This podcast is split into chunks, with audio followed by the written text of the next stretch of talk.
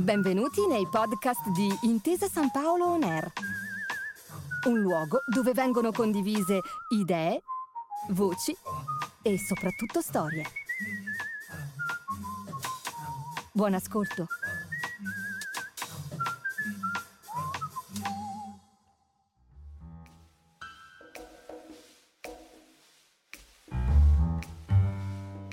È il 3 settembre del 1939. Sono passati due giorni dall'invasione tedesca della Polonia. Il primo ministro britannico Neville Chamberlain ha annunciato la dichiarazione di guerra del Regno Unito alla Germania.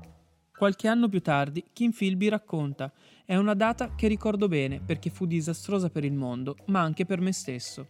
Quel giorno, infatti, Philby conosce la seconda moglie, Eileen Fars, una donna tipicamente inglese, esile e graziosa, orgogliosamente patriottica, ma impacciata nei gesti e insicura di sé quando in compagnia. Così la descrive la sua amica di una vita, Flora Solomon. Ricordatevi di lei, è la figlia di un uomo d'affari russo, riparato a Londra dopo la rivoluzione bolscevica dell'ottobre 1917, è parente dei Rothschild ed è la moglie di un agente di cambio nella City di Londra.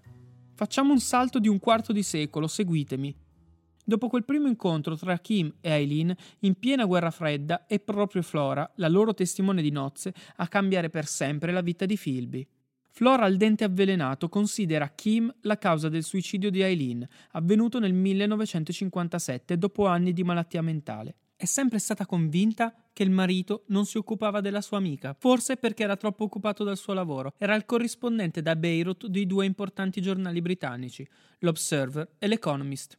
I suoi scritti risvegliano antichi ricordi in Flora, la cui fedeltà a Israele era più forte di quella ai compagni socialisti. Quegli articoli di Philby erano tanto schierati contro Israele quanto troppo a favore dell'Unione Sovietica.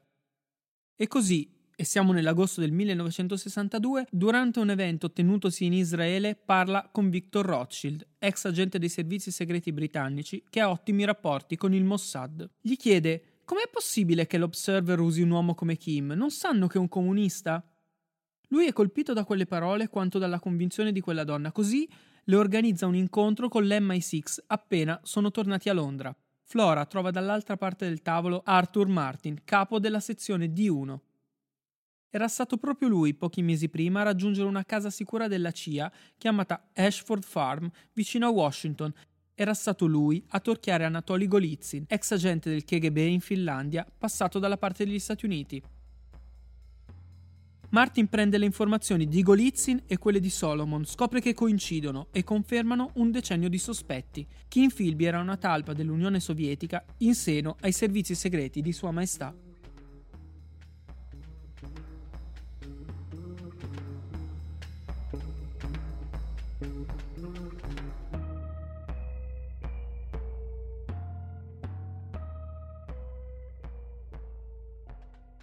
Sono Gabriele Carrer, sono un giornalista rapito dall'intelligence. Alt, vi rassicuro, non sono stato rapito dai servizi segreti. Sono stato rapito, catturato e affascinato dal mondo dello spionaggio.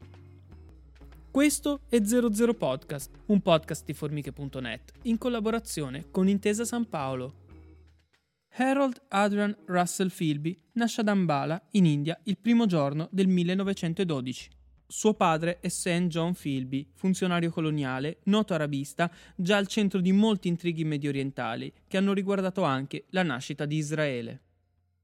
St. John Philby si converte all'Islam negli anni 30, diventa il consigliere di Abd al-Aziz, fondatore e primo sovrano del regno dell'Arabia Saudita, è in questa veste che favorisce gli affari petroliferi statunitensi a discapito di quelli britannici. Questo è il suo modo per vendicarsi della cacciata dei servizi segreti di Sua Maestà avvenuta negli anni venti e legata anche alle sue posizioni antisioniste. È stato proprio il padre a soprannominare il figlio Kim, come uno dei personaggi nati dalla penna del suo mito, Rudyard Kipling, il cantore dell'epopea britannica in India. Padre e figlio si ritrovano a metà degli anni 50 ad Ajaltun, una città a poche miglia a nord di Beirut, quella Beirut che da lì a un anno sarebbe stata al centro della crisi libanese del 1958. Sullo sfondo c'è la guerra fredda, ma c'è anche la crisi di Suez, quella che ha certificato le difficoltà europee in Medio Oriente, ma soprattutto ha sancito la fine della superpotenza inglese. Kim era da poco riuscito a farsi riabilitare. Era intervenuto persino pubblicamente il primo ministro Harold Macmillan per fugare i sospetti che Kim fosse, come alcuni suoi storici compagni, una delle spie di Cambridge. Lui non era come loro, non era come Donald MacLean e neppure come Guy Burgess, scoperti dall'intelligence britannica nel 1951, ma fuggiti in tempo a Mosca. È soltanto un decennio dopo, grazie proprio ai racconti di Golitsyn e di Solomon, che i servizi segreti di Sua Maestà riescono a provare i sospetti. Philby lo era, era uno di quei cinque di Cambridge, dal nome dell'università, che all'epoca era terreno fertile per chiunque volesse lavorare nei servizi segreti, ma anche un campus permeato di idee socialiste e rivoluzionarie, come quelle di Philby, il cui nome in codice per i sovietici era Stanley.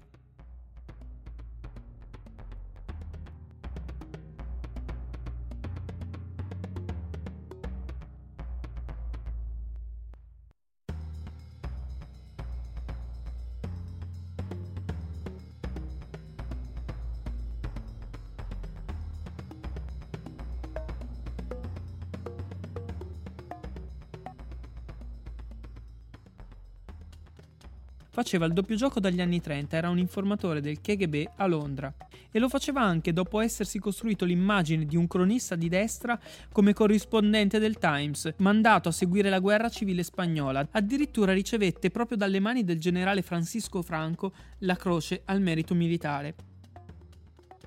Poi, nel 1940, entra nell'MI6 e la sua carriera è rapidissima, grazie anche al rapporto con uno di quelli che vi ho citato prima, Guy Burgess, che lo fa reclutare nel dipartimento antisovietico del Secret Intelligence Service, ossia dell'MI6. Ne diventa responsabile soltanto un anno dopo, nel 1941. Alla luce di tutto questo mi pare evidente che per lui una posizione migliore non c'era.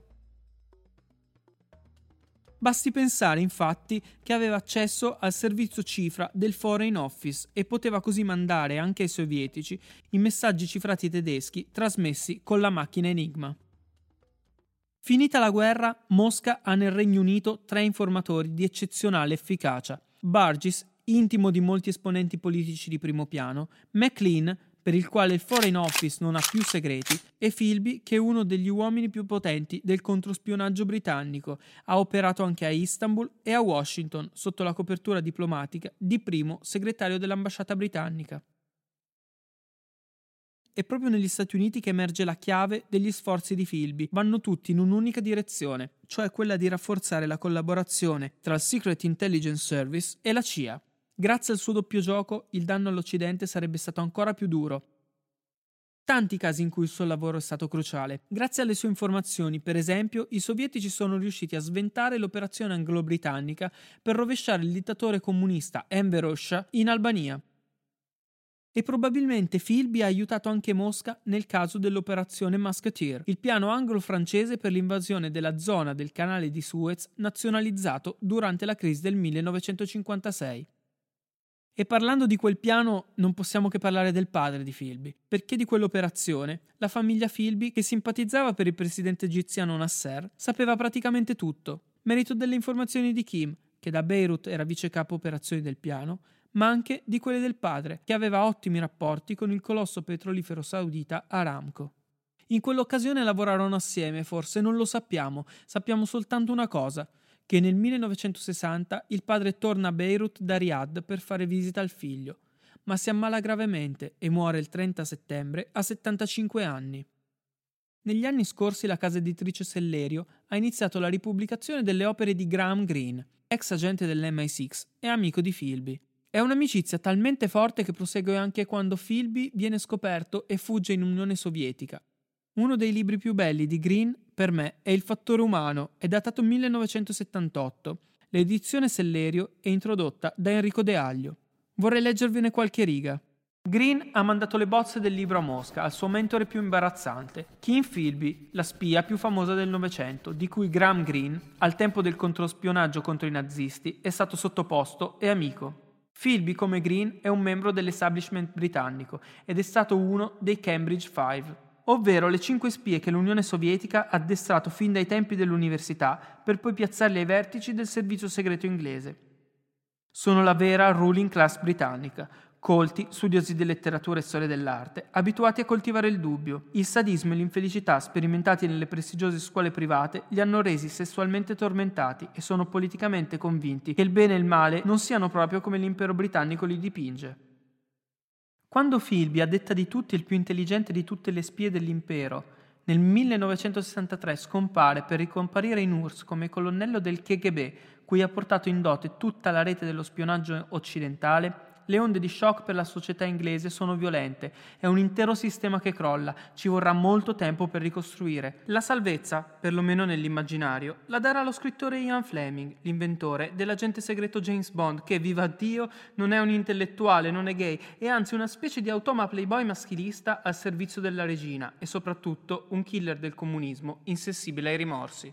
Un nuovo tipo di eroe si affaccia sulla scena e Graham Greene è l'unico che si oppone a questa regressione antropologica e ha il carisma per farlo. Quando Philby, il traditore per eccellenza, scriverà la sua autobiografia My Silent War, sarà proprio Graham Greene a essere incaricato di una breve introduzione in cui giustificherà l'amico che fece quel che fece, non per un personale profitto, ma per un ideale, approvandone, in nome del concetto di amicizia, proprio la suprema slealtà, quella nei confronti della patria. Non si sa quali cambiamenti King Philby apportò al manoscritto del fattore umano. L'autore, con un simpatico understatement, disse di avergli chiesto solo di verificare se le scene di vita quotidiana dei servizi segreti di Londra erano credibili, ma resta il fatto che la più importante spy story del Novecento ebbe una sorta di imprimatur dal più importante traditore. Il biografo ufficiale di Grimm, Norman Sherry, arrivò a pensare che forse Green, intuitivo come sempre, lasciò il servizio perché sospettò che Philby fosse un agente sovietico infiltrato. Piuttosto che condividere quel sospetto con i superiori, cosa che sarebbe stato suo dovere, Grimm si sarebbe dimesso.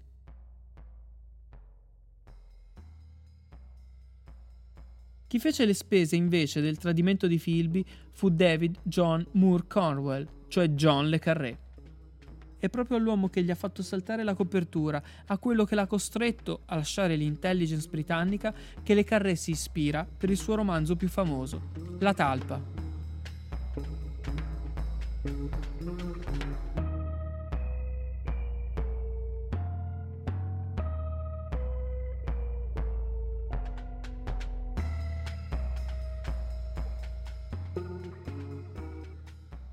Ospite di 00 Podcast è Paolo Bertinetti, professore di letteratura inglese all'Università di Torino e autore di Agenti segreti, i maestri della spy story inglese. Bertinetti guarda il 1963, all'inizio di quell'anno. MI5 e MI6 concordano. Nicholas Elliot, amico intimo di Philby, è l'uomo giusto da mandare a Beirut per convincere la spia, o quantomeno per farlo confessare. C'è un primo appuntamento e Philby racconta che non era del tutto inaspettato. Ce ne dovrebbe essere un secondo, a fine gennaio, ma succede qualcosa di imprevisto. Lui con la moglie eh, si era sposato con quella che prima era la moglie del, eh, di, di, un giornalista americano lì Beirut, poi aveva divorziato e si erano sposati e devono andare al ricevimento e lui non compare. Una nave mercantile, un cargo russo, quella mattina lì è partita misteriosamente eh, da Beirut, addirittura neanche caricando tutta la roba che deve essere caricata, probabilmente lui era lì sopra. Altri dicono che invece no, è andato via terra attraverso la Siria. Comunque è sparito. Ora, questa qui è la domanda. Ma come è sparito? Ma come? Ma c'è il funzionario lì che lo interroga, gli vuole far fare una firma. È vero che lì sei in territorio, non sei in territorio britannico, sei in Libano. Sì, ma eh, che, che misure prendi? Non, non controlli niente e questo se ne va. Allora ci sono due ipotesi, una più pittoresca dell'altra.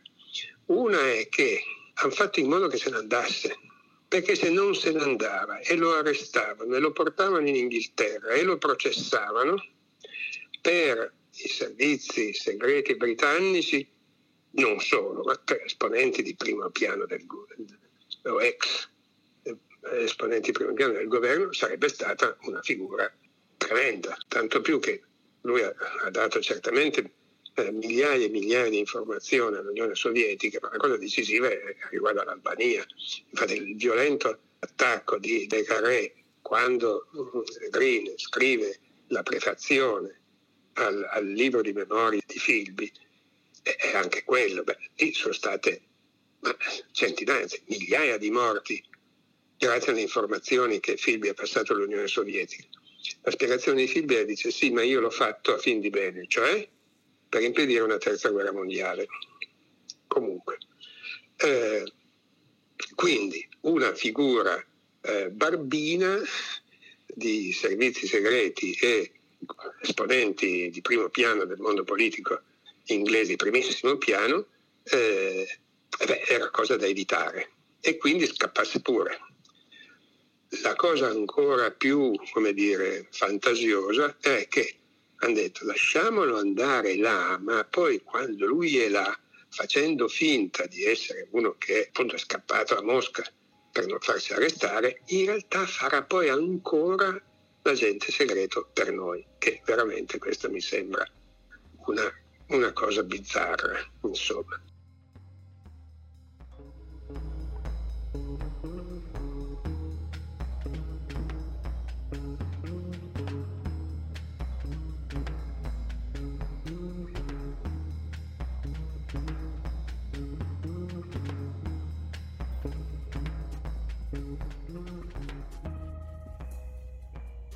Perché la gente qui vive così male? Dopotutto i sovietici hanno vinto la seconda guerra mondiale, perché? In Filbi non si ambientò mai davvero a Mosca lo raccontano queste parole dell'ultima moglie, Rufina Pukova. E per dimenticare quella sua grande illusione, quella che aveva coltivato dalla gioventù, quella per cui aveva tradito il suo paese, aveva iniziato a bere. Kim aveva scelto l'Unione Sovietica perché credeva in una società giusta e dopo aver varcato la cortina di ferro dedicò tutta la sua esistenza al comunismo, ha raccontato la vedova. Ma una volta venuto a vivere qui fu colpito da una delusione cocente. Una volta la vedova ha raccontato addirittura che Filby beveva per suicidarsi. E ci riuscì, morì a 76 anni attaccato a una bottiglia, non di vodka, ma di cognac. Morì nel 1988 almeno non vide la caduta del muro di Berlino e dell'illusione sovietica.